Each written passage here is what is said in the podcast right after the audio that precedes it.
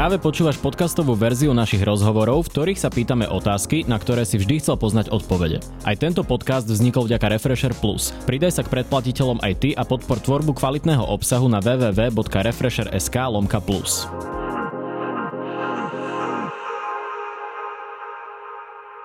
Vítajte vo Face to Face v relácii, kde začneme pri politike a skončíme pri lifestyle. No a naše pozvanie prijal už po druhýkrát minister hospodárstva a predseda strany Sloboda a Solidarita Richard Sulik. Vítajte. Dobrý deň, prajem a ďakujem veľmi pekne za pozvanie. Pán Sulik, naj e, taká prepuklejšia kauza alebo téma je momentálne to, čo sa stalo minulý týždeň v súvislosti s obvineniami Vladimíra Pčolinského. Generálny prokurátor Maros Žilinka a jeho námestník využili svoju právomoc skrz paragraf tristošesťdesiattri. S odstupom času aj po tom, čo už prišlo jeho rozhodnutie v kauze únosu Vietnamca, po tom, čo dokonca nepustil niektorých mojich kolegov na tlačovú konferenciu, bol správna voľba? Ja si teda...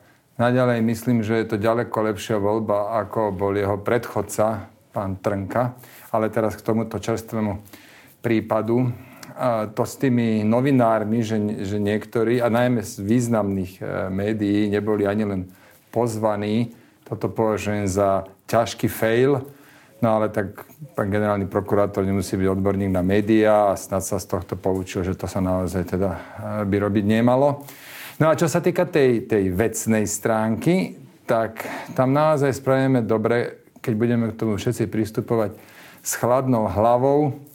Za nás sa vyjadruje náš tým líder pre justíciu Alojz Baránik. Myslím, že jeho odpovede a vyjadrenia sú, sú odborne veľmi fundované. Môžem vám povedať, že v koalícii sme sa dohodli, že vytvoríme pracovnú skupinu, ktorá sa bude zaoberať tým, a tam chceme do tých najväčších borcov, ktorých mm-hmm. dokážeme získať, a teraz sa bude zaoberať tým, či ten paragraf tristošesťdesiattri, na základe ktorého vôbec tieto kroky boli možné, má alebo nemá ostať v zákone. Samozrejme, ale zostaneme chvíľu pri tom Marošovi Žilinkovi. Vy ste ho prirovnali k pánovi Trnkovi, že to je oveľa lepšia voľba, ale tak tam je tá laťka poriadne nízko. Leží, ležela na dnes, zemi. Áno, bol dnes prvýkrát pred súdom ako obžalovaný. Uh, nemali ste predsa len počúvať svojho poslanca Ondreja Dostala, ktorý prudko varoval aj s Jurajom Šeligom ešte v deň jeho vymenovania, že to prezidentka nemá urobiť?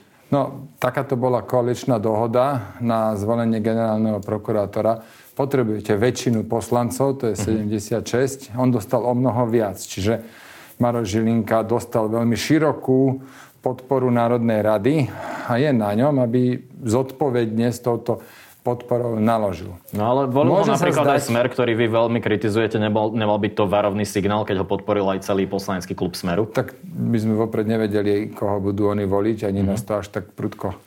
Uh... Nezau... Nie, že nezaujímalo, ale my sme to ani nemali odkiaľ vedieť, to sa zaujímavé, nebudú takéto veci mm. vešať na nos.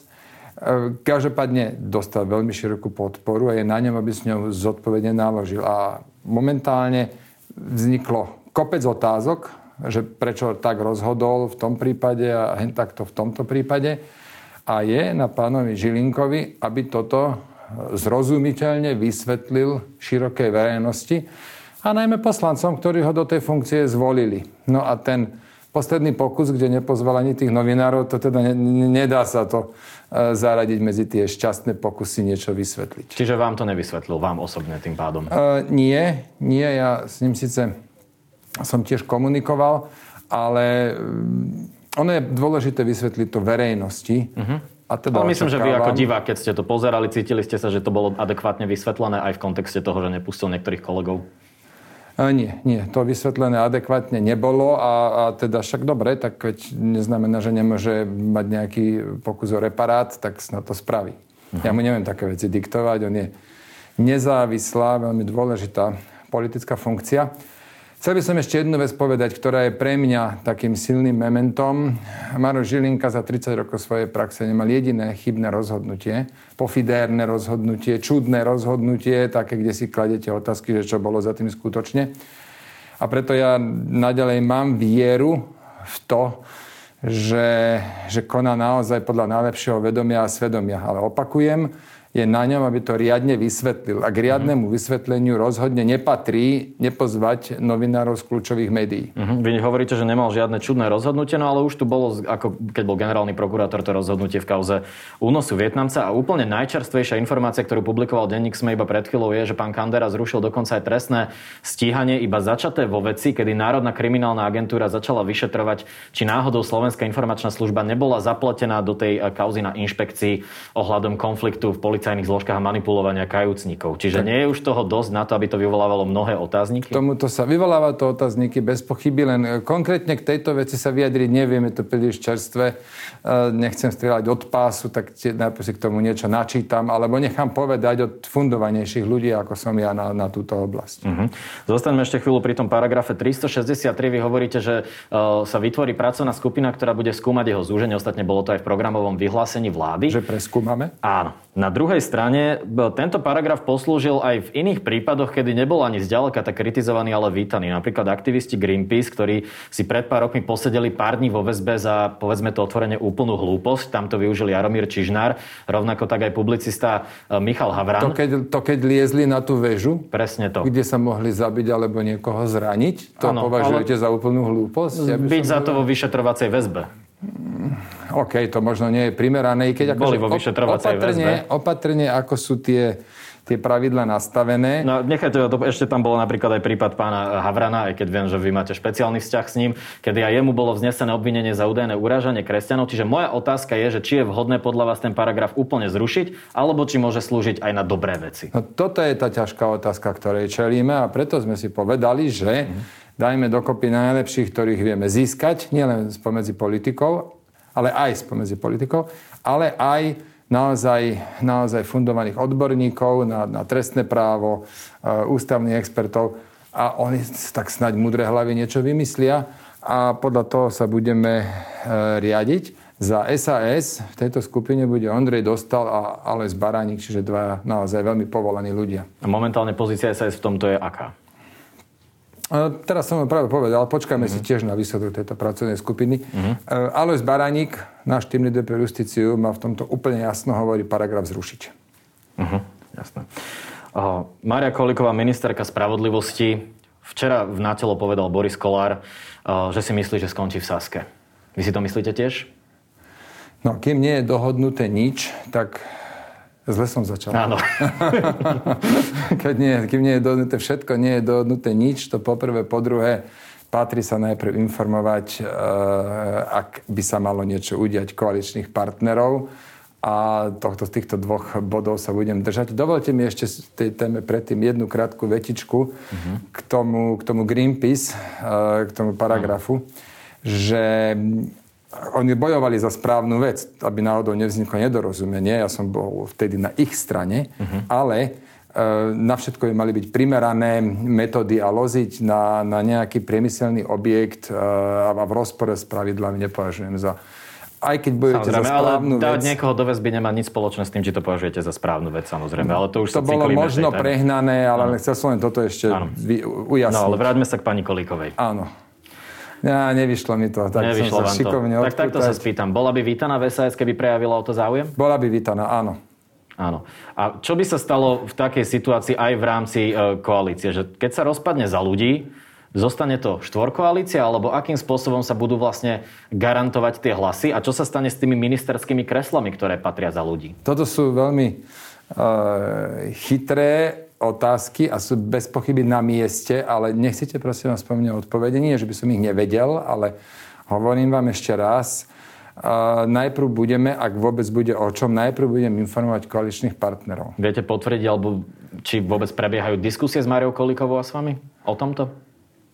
Ja som s Máriou Kolíkovou dlhodobo v kontakte. My si aj ľudsky veľmi dobre rozumieme, má, má totožný alebo veľmi podobný svetonázor, ako napríklad ja mám, je to liberálka, čiže, čiže ja s ňou komunikujem pravidelne a dlhodobo. Či s ňou komunikujete o tom, či vy eventuálne skončila v es a es? Máte otázku ešte nejakú? Uh, mám otázku. Myslíte si tak, ako aj Boris Kollár, že skončí vás?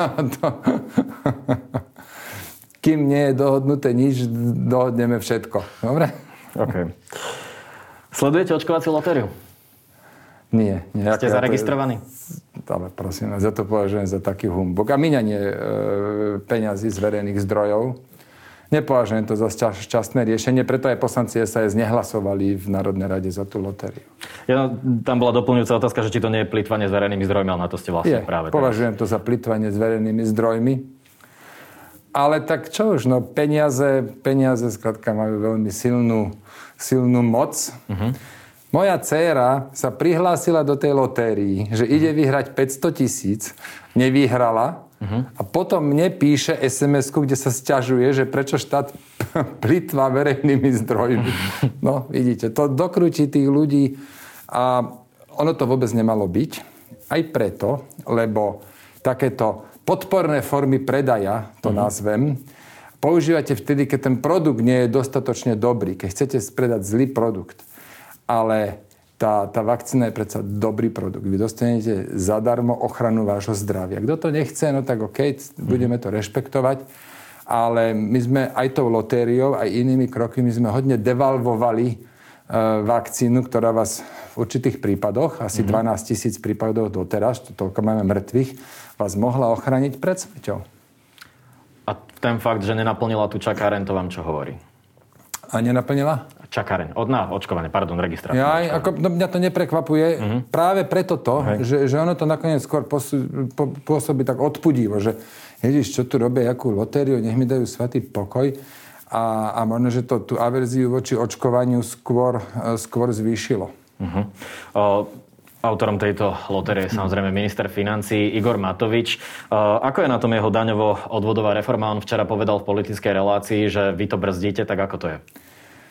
No, ja nemám čo brzdiť, preto, lebo my sme ešte nič nedostali.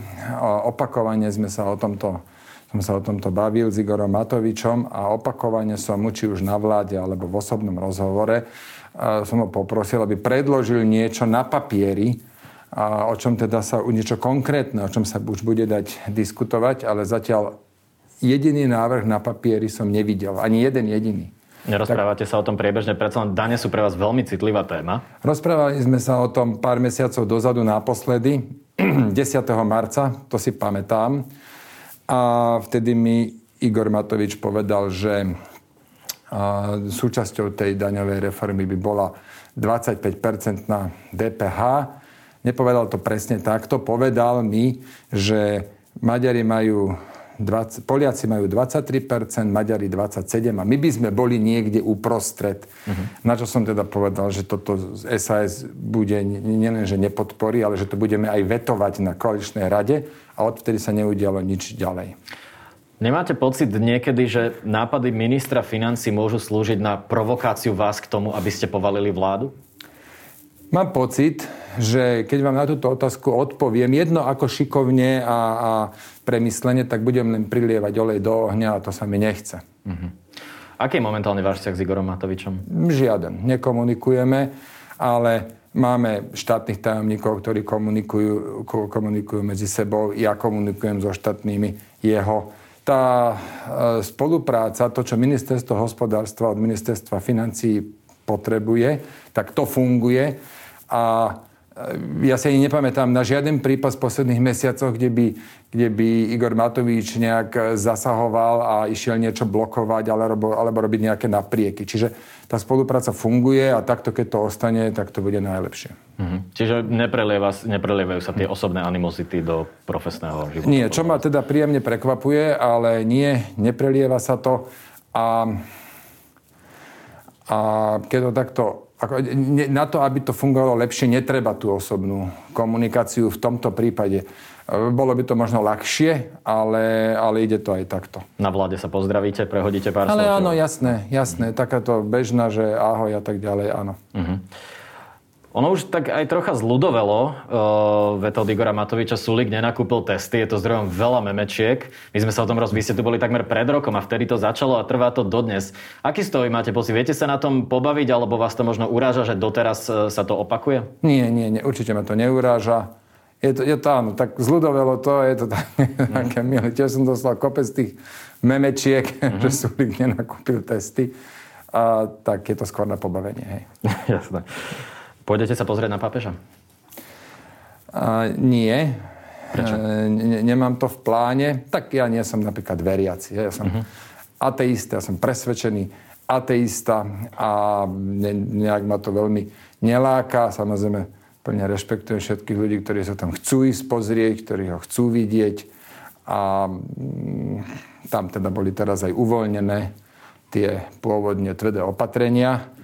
S čím sa dá súhlasiť, pokiaľ budeme mať na všetky typy takýchto podujatí jeden meter, uh-huh. rovnaké opatrenia, tak všetko... Čiže neprekáža vám to, že tam môžu ísť aj nezaočkovaní? Nie je to pre vás epidemiologické riziko? Ale pre mňa je dôležité, aby na koncert popovej hviezdy mohli za tých istých podmienok. Aby tam nebolo povedané, že tu len tisíc ľudí. Uh-huh. Toto je dôležitejšie. Tu len, tu len päťtisíc ľudí, ale nie viac. A na papeža neobmedzený počet. A ešte to, toto by mi prekážalo. Ale pokiaľ budeme mať rovnaké pravidlá na rovnaký typ podujatia, tak je všetko v poriadku. Pravda je ale taká, že na pápeža pôjdu, dovolím si skôr polemizovať, že takí starší ľudia, ktorým viac hrozí nejaký ťažký priebeh covidu, toto nie je problém. Tak ale veď, oni sú aj, aj zodpovední, mm-hmm. majú v sebe zodpovednosť. V prvom rade oni sú zodpovední za svoje životy. Oni sa musia chrániť, oni musia zvážiť, do akej miery to pre nich predstavuje riziko. Mm-hmm. Momentálne prebiehajú internetom také, také šuškandy, že potom pápežovi príde lockdown a že všetko sa potom zmení, budú sa sprísňovať opatrenia. Je to tak? Nie, toto som, neviem toto nijak potvrdiť, nič také som nezachytil. O žiadnej takejto príprave neviem, ale viem vám povedať to, že by sme teda veľmi vážne protestovali, ak by sa toto malo stať. Uh-huh. Ďalšia teda, téma... Ak by sa k tomuto malo schylovať, ako ekonomika si už nemôže dovoliť ďalší lockdown, uh-huh. skôr treba sa potom zamyslieť, že ako zvýšiť mieru očkovania, lebo to sa ukazuje, že je naozaj riešením. Aj keď, aj keď môžete chytiť ten COVID, ale priebeh je napríklad o mnoho, uh, o mnoho menej nebezpečný alebo uh, kratší. Čiže uh, pre mňa to je cesta s tým očkovaním. Ja teda zaočkovaný som. Uh-huh. Ja začnem teraz citátom v tejto otázke. Ježiš, vy ste krava. Napísal minister hospodárstva akademičke Soni Dubnej. To čo bolo? Ja s tou pani Soňou, Soňou Dubnou som si, ja teda odpovedám poctivo na všetky maily, čo mi ľudia píšu. Moja mailová adresa je bežne dostupná. A ona mi, ja neviem, vyše roka som si s ňou písal, ja som jej vždy slušne odpovedal. A teraz, jak mala prísť drevospracujúca firma na Slovensko, tak napísala mi mail, kde ma teda začala osočovať a podozrievať a, a, a veľmi z cesty písala. Písala mm. nezmysly, písala čisté nezmysly. Tak som sa snažil s ňou nejak si to vecne vydiskutovať, ale jednoducho nebolo. A potom stratil som tam kontenans a, a nemal som debaty vôbec spúšťať. No tak stane sa občas, uletíte. Mm. No. Mal by sa tak vyjadrovať člen vlády? No, nemal by sa tak vyjadrovať, ale ani pani akademička by nemala písať mne jazykom pohoniča. Mm-hmm. Ako veď to, to bola mierna reakcia na jej extrémne nevyberavý slovník. Mm-hmm. Lutujete to, alebo... No, hovorím, nemal som sa o to púšťať, nemalo to byť, mal som možno, že skôr s tou diskusiou prestať. Ale... Neprehodnotíte možno osobné odpisovanie na všetky maily a zveríte to tlačovému oddeleniu? Určite nie, nie. Toto si nenechám vziať, ja si budem na maily odpisovať sám. OK. Aj pani Dubnej odpíšem. Dobre. Ďalšia taká téma súvisiaca s vašim rezortom sú ceny energií. Vás nedávno obvinil Robert Fico, že s tým nič nerobíte, s tým nárastom. Predpokladá sa pätnásťpercentný náraz. Na tlačovej konferencii váš štátny tajomník povedal, že by ste to chceli zraziť na polovicu. Zatiaľ, čo Robert Fico tvrdí, že, by to, že on by to dokázal urobiť tak, že maximálne by to stúplo o päť percent. Aha. Tak skúste váš stručný komentár k tomu, bez toho, aby sme príliš zachádzali do technických detailov ceny. No, energii, do jednoho musím zájsť a uh-huh. síce... Cena elektriny, to, čo ľudia platia za elektrinu, pozostáva z dvoch zložiek. Jedna, približne štyridsať percent tej celkovej ceny, uh-huh. je cena za samotnú elektrinu, za tú komoditu, uh-huh. takzvaná silová zložka. A to druhé sú distribučné poplatky, ktoré sú teda prísne regulované štátom. Pri tom druhom, tam mohlo dávno dojsť k zníženiu, aj na tom pracujeme. A tie druhé, tie distribučné poplatky máme veľmi vysoké kvôli chybným rozhodnutiam a škandalóznym rozhodnutiam práve vlád Roberta Fica z minulosti. Napríklad? Napríklad, že sumou stodvadsať až stoštyridsať miliónov eur ročne podporujeme ťažbu uhlia, to je číri nezmysel, bojujeme mm. proti produkcii cé ó dva a tu dávame stodvadsať až stoštyridsať miliónov ročne, aby sme vyťažili uhlie a potom ho spálili. Pričom my máme elektriny dosť aj bez toho, bez tohto spalovania uhlia. No, samozrejme, Robert Fico to podporil, lebo odtiaľ mu tiekli úplatky, zabalené v alobale, však o tom sú svedecké, o tom je svedecká výpoveď. A, a potom áno, potom sú tie distribučné ja, poplatky vysoké. Tiekli úplatky v alobale, Robert Fico nejazdí. Žiadne údajne, žiadne údajne. Manželka poslanca Jonáša sa teda... E, Manželka áno, poslanca viem, z Prievidze. Ja len podotýkam, že Robert Fico sa, nie je z ničoho obvinený. Sa veľmi jasne vyjadrila. No tak mal by byť. Tak ne, mm. ne, môžu sa... Môžu sa orgány činné v trestnom konaní sa môžu činiť. Uh-huh. Lenže neboli schopné jemu doručiť ani len predvolanie na súd rok. Tak uh-huh. áno, pri takomto pri takejto malátnosti sa Robert netreba Fico nie je premiérom už viac ako tri roky. Nie je toto taký argument, lebo Radičovej vláda? No, pozrite, ja nie som ani vyšetrovateľ, ani prokurátor. Nie, teraz hovorím o tých cenách energií, hej? No nie. No jasné, že to nie je argument, lebo Radičovej vláda, preto lebo tie rozhodnutia, ktoré dnes, ešte stále dnes, tlačia tú druhú zložku ceny e, nahor, je, sú, sú staré desať rokov. Napríklad to uhlie. Uh-huh. Uhlie malo byť, tá podpora uhlia pôvodne do roku dvetisíctridsaťpäť. My sme to, my, es á es, Karol Gálek, môj štátny tajomník, osobne sa v tom angažoval, aby to skončilo, tá podpora uhlia už v roku dvetisícdvadsaťtri, čiže uh-huh. o dva roky. Alebo napríklad podpora e, tých solárnych panelov, obnoviteľné zdroje energie. Však e, to sú tam, tam išli, tadiaľ tiekli tie Brhelové milióny, pán Brhel, čo dnes e, sedí za mrežami.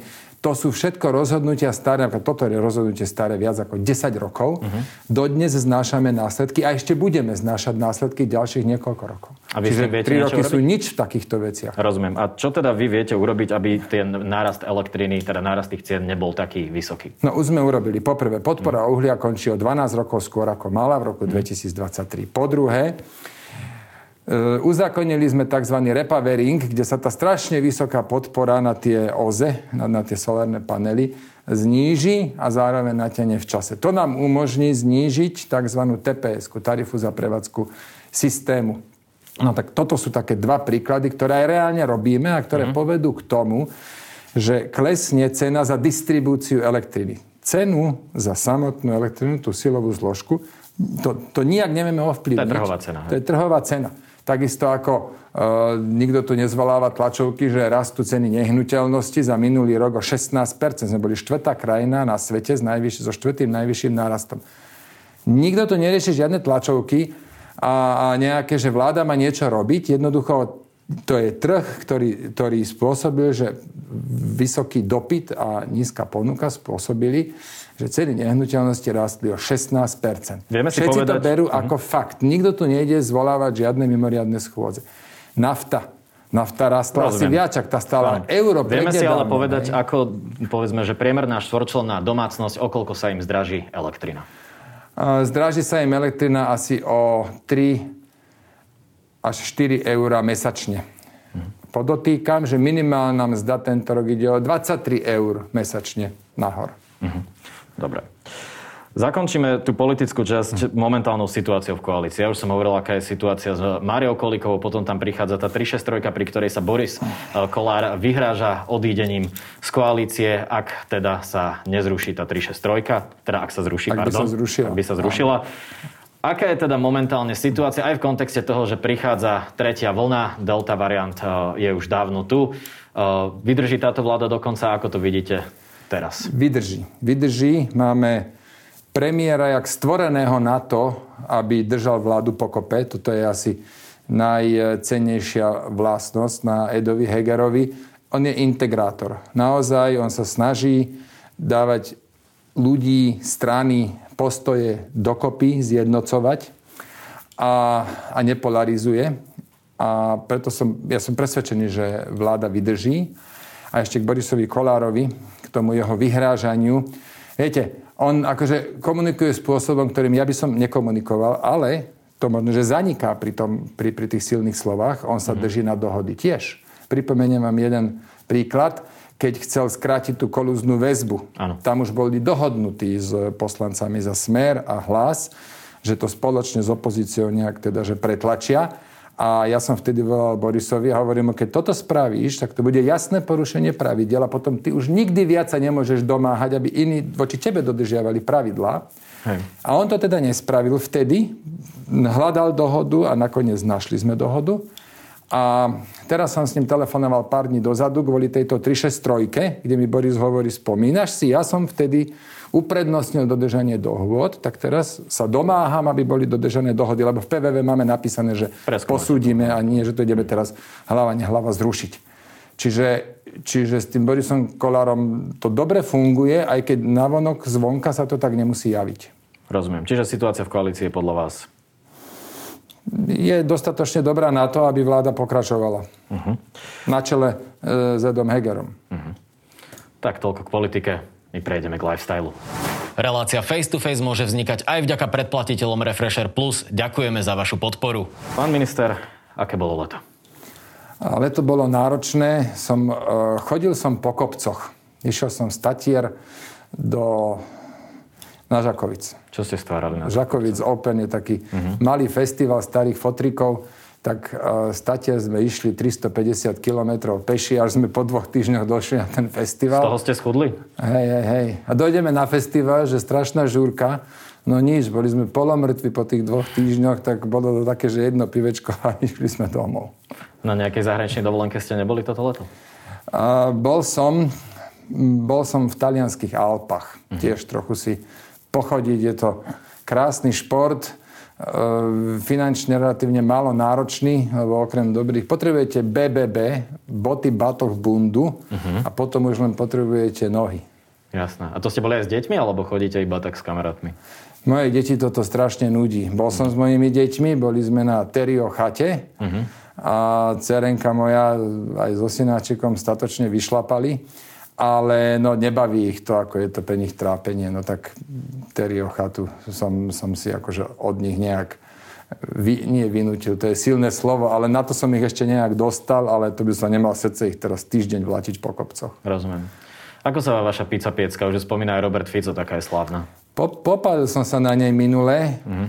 Ona píše, že tristopäťdesiat stupňov e, vie vykúriť. Nie je to úplne tak, do takých tristodesať, tristodvadsať, ale to mm-hmm. stačí dosť na to, aby tu som mal takú veľkú onu popáleninu, takže opatrne s pizza pieckou.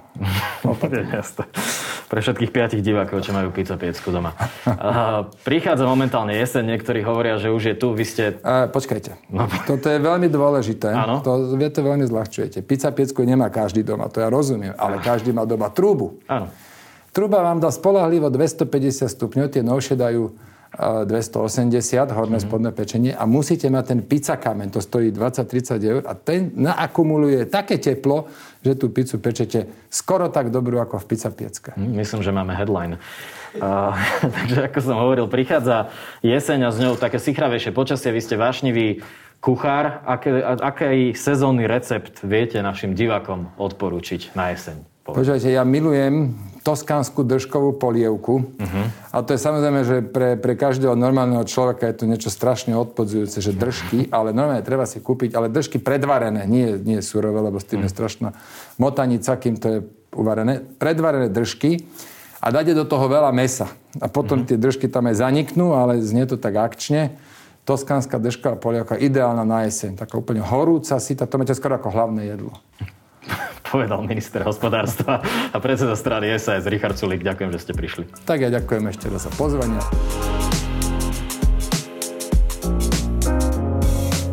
Počúval si podcastovú verziu Refresher rozhovorov. Nezabudni sa prihlásiť na odber tohto podcastu na Spotify alebo v apkách Apple a Google Podcasty. A samozrejme všetky rozhovory nájdeš na našom webe refresher bodka es ká.